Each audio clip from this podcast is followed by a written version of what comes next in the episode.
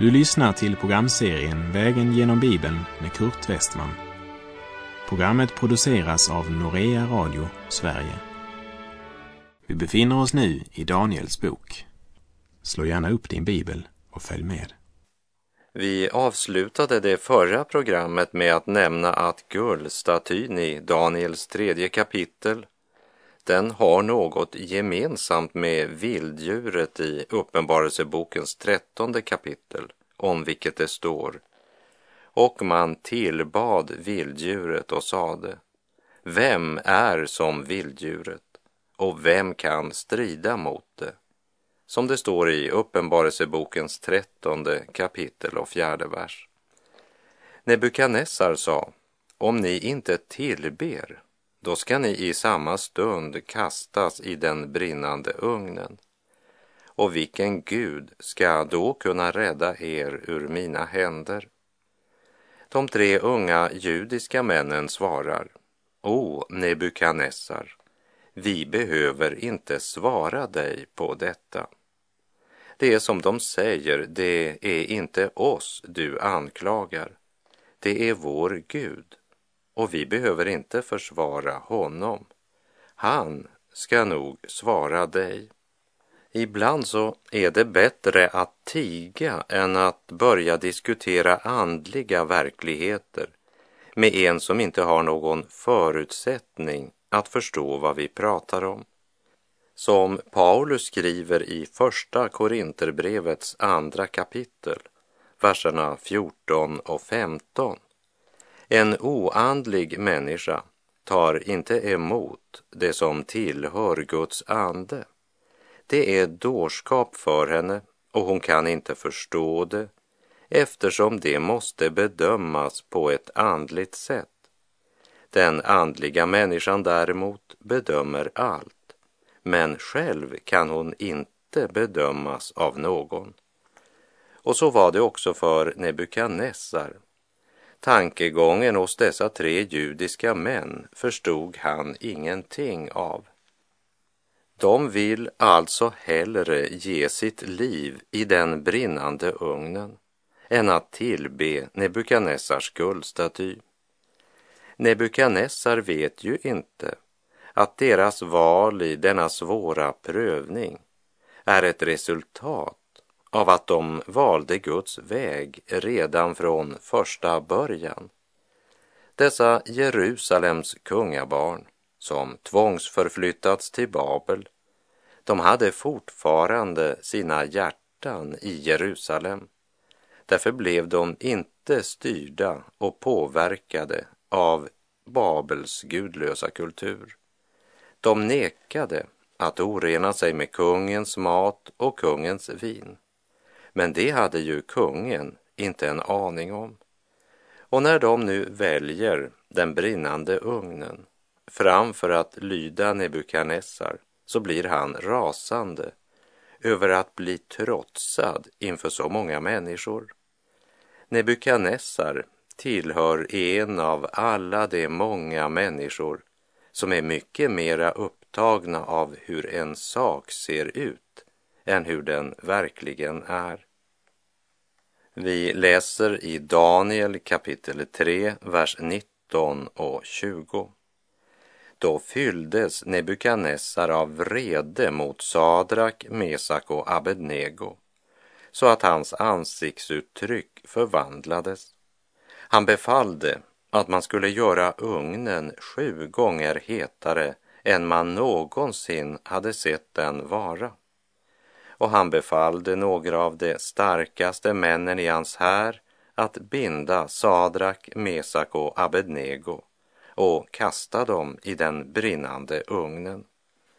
Stackars lilla diktator som står hjälplös inför kompromisslösa Guds barn.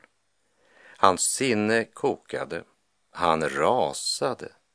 Hur ska han få visa sin makt över dessa tre plus alla närvarande. Plötsligt skriker han som ett desperat barn. Gör ugnen sju gånger hetare. Kan du tänka dig något så meningslöst? Man kan ju inte mer än brinna upp. Temperaturhöjningen förändrade ingenting. Men vad ska en stackars diktator hitta på när han ställs inför något helt nytt? Unga människor som inte låter sig skrämmas av hans maktapparat. De unga männen hade inte tänkt göra motstånd. De hade förklarat den andliga principen för Nebukadnessar. Vi lyder inte Gud för att tjäna på det. Vi lyder honom för att han är Gud. Han kan befria oss ur den brinnande ugnen. Men om han väljer att inte befria oss lyder vi honom ändå. Nebukadnessar förstår ingenting. I desperation väljer han ut de starkaste männen i sin här för att binda de judiska männen. Vad i all världen är det Nebukadnessar är så rädd för? Ser du kontrasten mellan de här tre unga männen som förklarat att de är redo att dö i den brinnande ugnen om det är Guds vilja? Och så den här desperate mannen som beordrar temperaturhöjning och sedan tar de starkaste männen i sin här för att binda dem som just sagt att de är redo att gå in i den brinnande ugnen. Låt oss nu lägga märke till vad som sker. Daniel kapitel 3, verserna 21 till och med 23. Så bands dessa iförda sina underkläder, livrockar, mössor och andra kläder och kastades i den brinnande ugnen. Men eftersom kungens befallning hade varit så sträng och ugnen därför hade blivit så oerhört starkt upphettat blev de män som förde Sadrak, Mesak och Abednego dit upp själva dödade av eldslågorna när de kastade de tre männen Sadrak, Mesak och Abednego bundna i den brinnande ugnen. Kung Nebukadnessar, han står och ser med egna ögon vad som sker. Hans storhetsvansinne har just kostat hans starkaste krigare livet. Utan tvekan har de unga männens frimodighet oroat Nebukadnessars samvete. De soldater som utförde detta ärende för kungen kom aldrig tillbaka utan mötte det öde som Nebukadnessar hade hotat skulle drabba dem som vägrade tillbe guldstatyn.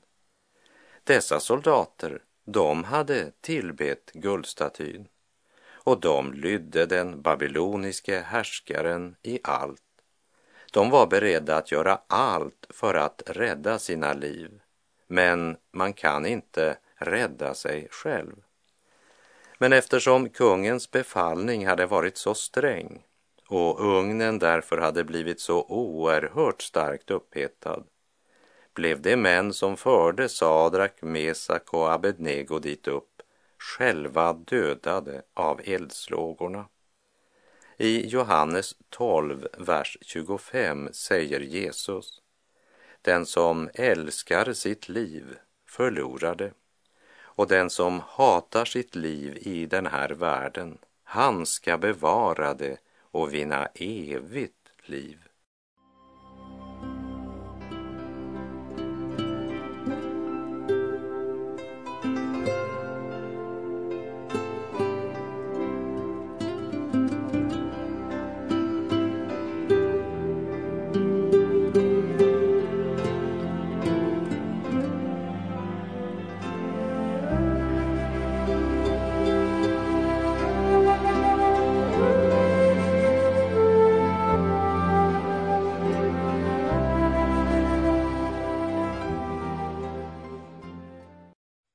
Kung Nebukadnessar ser med egna ögon hur hans starkaste män plötsligt dödas av eldslågorna. Klart att han blir förskräckt. Men inte nog med att de som kastar de tre männen in i ugnen själva dödas av eldslågorna. Dessutom ser Nebukadnessar en fjärde man inne i lågorna. Vi läser Daniel kapitel 3, verserna 24 och 25. Då blev kung Nebukadnessar förskräckt. Han steg hastigt upp och frågade sina rådsherrar. Var det inte tre män vi band och kastade i elden? De svarade, jo visst, o konung. Då sade han, ändå ser jag nu fyra män som går lösa och lediga inne i elden och de är helt oskadda. Och den fjärde ser ut som en gudason. Ugnen var uppenbart en öppen eldhärd och kungen hade räknat med att de tre männen skulle förtäras på bara ett ögonblick. Babels starkaste män blev förtärda av lågorna som Babel själv hade tillrätt.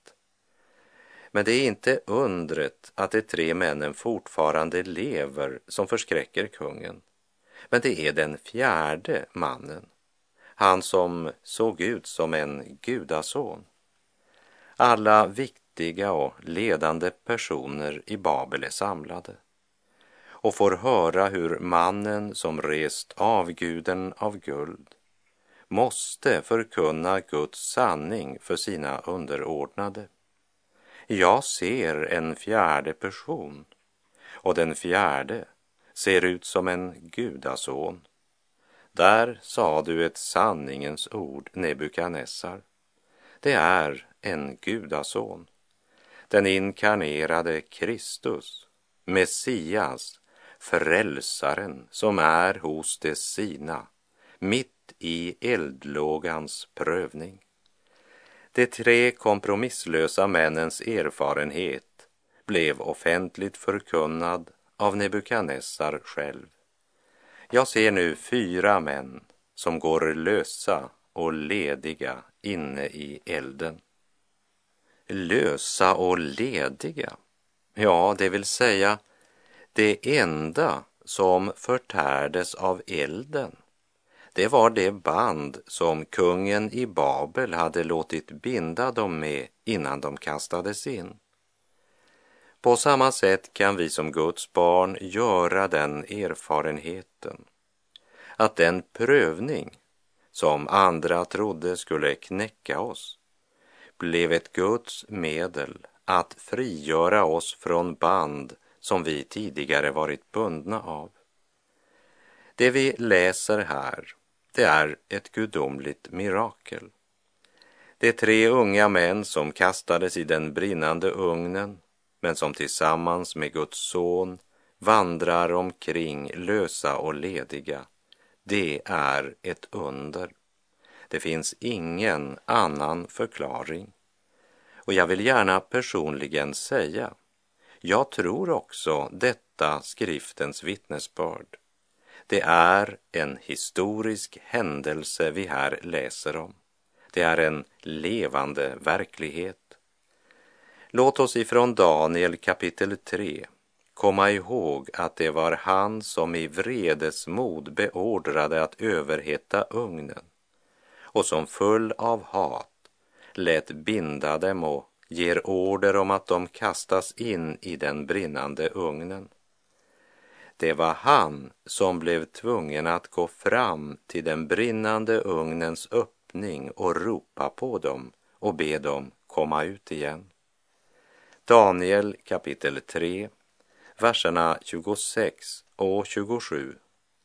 Sedan gick Nebukadnessar fram till den brinnande ugnens öppning och ropade Sadrak, Mesak och Abednego, ni, den högste Gudens tjänare, kom ut, kom hit. Då gick Sadrak, Mesak och Abednego ut ur elden. Och satraperna, landshövdingarna och ståthållarna och kungens rådsherrar samlades där och såg att elden inte hade haft någon makt över männens kroppar och att håret på deras huvuden inte hade svets och att deras kläder inte hade skadats Man kunde inte ens känna att det luktade bränt. Nebukadnessar inser att dessa tre är den högste Gudens tjänare. Det leder visserligen till en viss respekt, men för Nebukadnessars del leder det inte till omvändelse. Men undret han just bevittnat kan han inte förneka. Vi läser Daniel kapitel 3, verserna 28 till och med 30. Nebukadnessar tog då till orda och sade Lovad vare Sadraks, Mesaks och Abednegos Gud som sände sin ängel och räddade sina tjänare. De förtröstade så på honom att de överträdde kungens befallning och vågade sina liv för att inte tvingas dyrka eller tillbe någon annan gud än sin egen Gud. Härmed befaller jag nu att vem det vara må av alla folk och stammar och tungomål som säger något ovärdigt om Sadraks, Mesaks och Abenegos Gud, han ska slitas i stycken och hans hus ska göras till en sophög, för det finns ingen Gud som kan hjälpa som han. Därefter lät kungen Sadrak, Mesak och Abednego få stor ära och makt i Babels hövdingdöme. Det är inte en personlig bekännelse av Nebukadnessar, även om han insett något av Guds suveränitet när Gud bevarade dessa tre män i den brinnande ugnen. Man kunde ju inte ens känna att det luktade bränt. Nebukadnessar erkänner att det är endast hebreernas Gud som kan hjälpa på det sättet som han här visat alla närvarande. Och på samma sätt så är Herren Jesus Kristus mäktig att bevara var och en som tagit sin tillflykt till honom. Det betyder inte att han garanterat oss slippa smärta och svårigheter. Som Jesus ber i sin överste prästerliga bön i Johannes 17, vers 15. Jag ber inte att du ska ta dem ut ur världen, utan att du ska bevara dem för det onda. Och i Johannes 16.33 säger han, detta har jag talat till er för att ni ska ha frid i mig. I världen får ni lida, men var vid gott mod. Jag har övervunnit världen. Jag skulle ej sörja, jag har ju en vän som bär på sitt hjärta min nöd. Den vännen är Jesus, han älskar mig än. Han älskar i liv och i död. Lovad vare Sadraks, Mesaks och Abednegos Gud, som sände sin ängel och räddade sina tjänare. De förtröstade på honom så att de överträdde kungens befallning och vågade sina liv för att inte tvingas dyrka eller tillbe någon annan gud än sin egen Gud.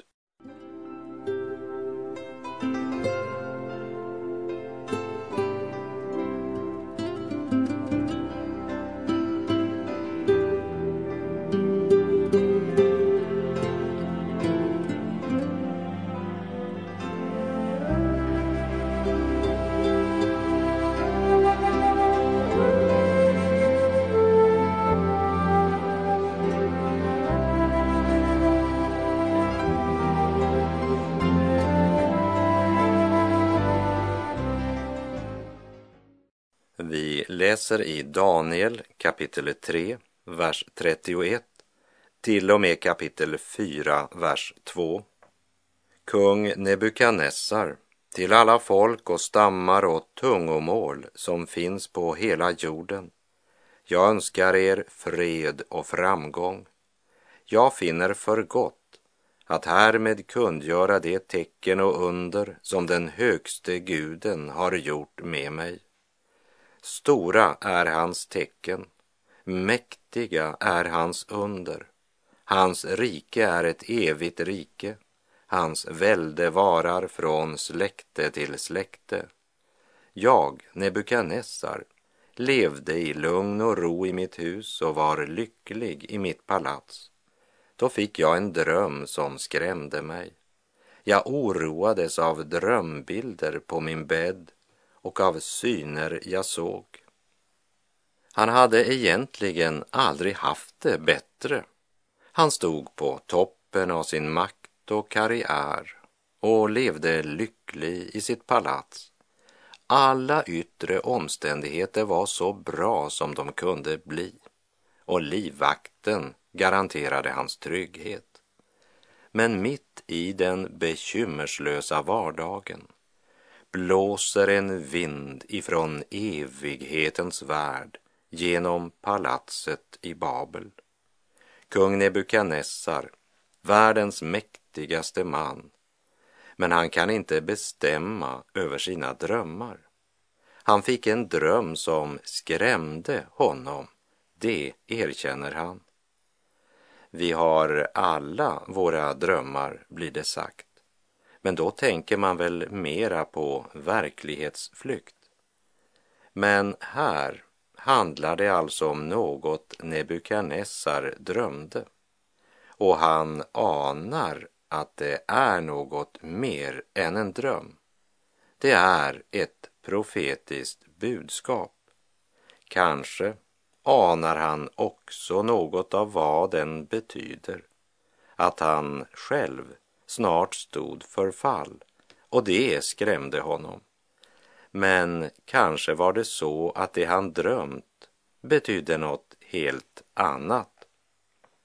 En dröm, en händelse eller ett ord, det kan bli till en tankeväckare.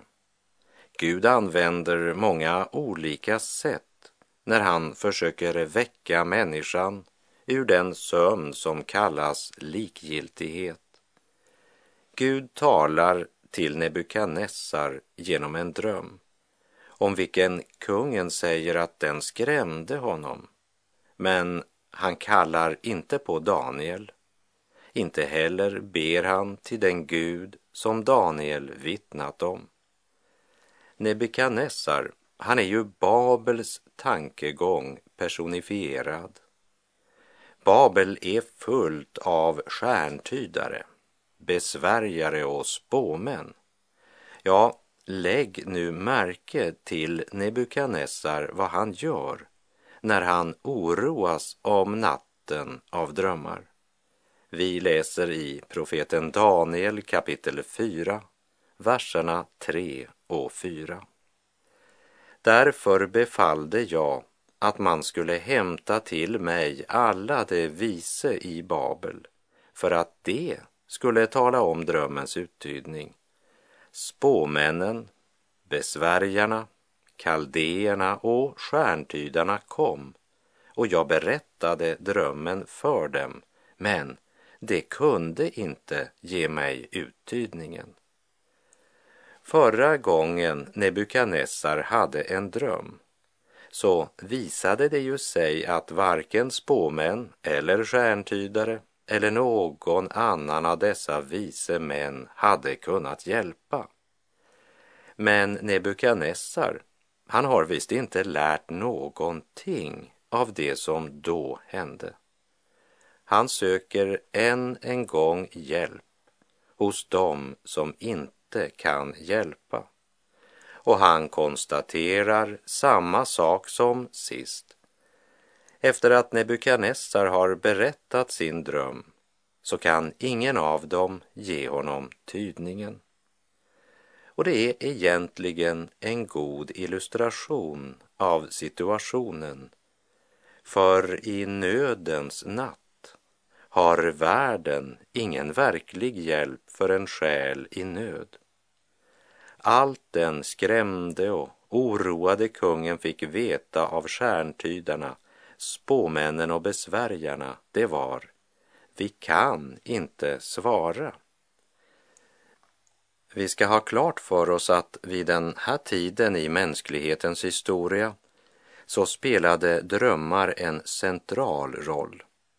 Drömmar hade stor betydelse eftersom man vid den här tiden inte blev uppfostrad genom tryckta böcker, tidningar, radio, television och reklam, men genom att vara tillsammans, umgås, genom naturen och genom uppenbarelser och då ofta i form av drömmar.